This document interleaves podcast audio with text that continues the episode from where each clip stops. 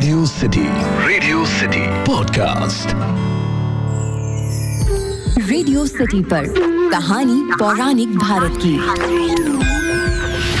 बताया जाता है कि परशुराम जी ने क्षत्रिय वंश का 21 बार संहार किया।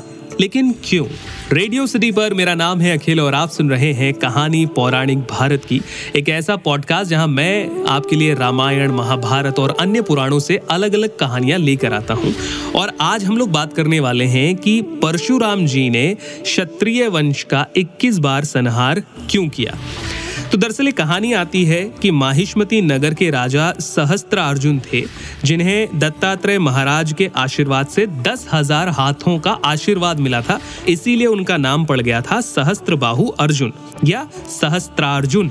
बताया जाता है कि सहस्त्रार्जुन अपने घमंड में चूर होकर सभी लोगों पर आक्रमण कर बैठे। हर जगह उनकी सेना पहुँचती और विनाश मचा देती। एक बार सहस्त्रार्जुन अपनी पूरी सेना के साथ जंगलों से होता हुआ जमदग्नि ऋषि के आश्रम में विश्राम करने के लिए पहुँचा। महर्षि जमदाग्नि ने सहस्त्र अर्जुन को अपने आश्रम का मेहमान समझकर खूब सत्कार किया। कहते हैं, ऋषि जमदग्नि के पास देवराज इंद्र से प्राप्त दिव्य गुणों वाली कामधेनु नामक चमत्कारी गाय थी। जमदग्नि ऋषि ने कामधेनु की मदद से देखते ही देखते कुछ ही पलों में सहस्त्रार्जुन की पूरी सेना के लिए भोजन का प्रबंध कर दिया। अच्छा उस गाय को देखकर सहस्त्रार्जुन के मन में उसे पाने की इच्छा उठी। उसने ऋषि जमदग्नि से कामधेनु को मांगा, लेकिन उन्होंने ये कहकर देने से मना कर दिया कि ये गाय ही उनके जीवन के भरण पोषण का एकमात्र ज़रिया है। अब लेकिन सहस्त्रार्जुन मानने वाले नहीं थे। उन्होंने क्रोध में आकर ऋषि जमदग्नि के आश्रम को उजाड़ दिया और कामधेनु गाय को अपने साथ ज़बरदस्ती ले गया। लेकिन रास्ते में कामधेनु उसके हाथों से छूटकर स्वर्ग की ओर लौट पड़ी।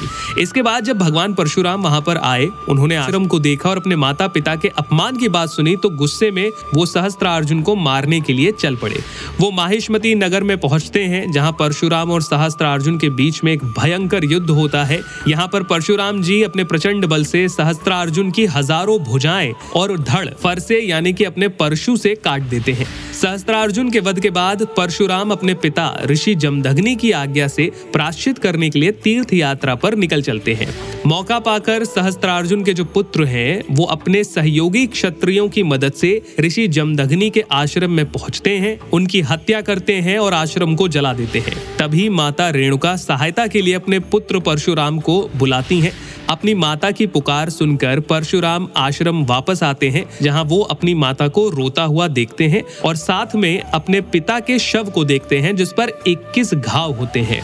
ये देखकर परशुराम बहुत क्रोधित होते हैं। यहाँ वो शपथ लेते हैं कि वो है, है वंश ही नहीं बल्कि समस्त क्षत्रिय वंशों का 21 बार संहार कर देंगे और अपने इस संकल्प को वो पूरा भी करते हैं। लेकिन फिर भी कुछ क्षत्रिय हमेशा बच जाते थे जिस वजह से आज भी क्षत्रिय हैं। तो ये कहानी थी जिसमें मैंने आपको बताया कि आखिर क्यों परशुराम जी ने अधर्मी क्षत्रियों का 21 बार संहार किया। आपको ये कहानी कैसी लगी, मुझे ज़रूर बताइए। ईमेल लिखे podcast at my radio city dot com पर, या चाहे तो मुझे इंस्टाग्राम पर बता सकते हैं, आरजे अखिल के नाम से हूँ मैं। फ़िलहाल के लिए इतना ही, सुनते रहिए रेडियो सिटी रेडियो सिटी पर, कहानी पौराणिक भारत की।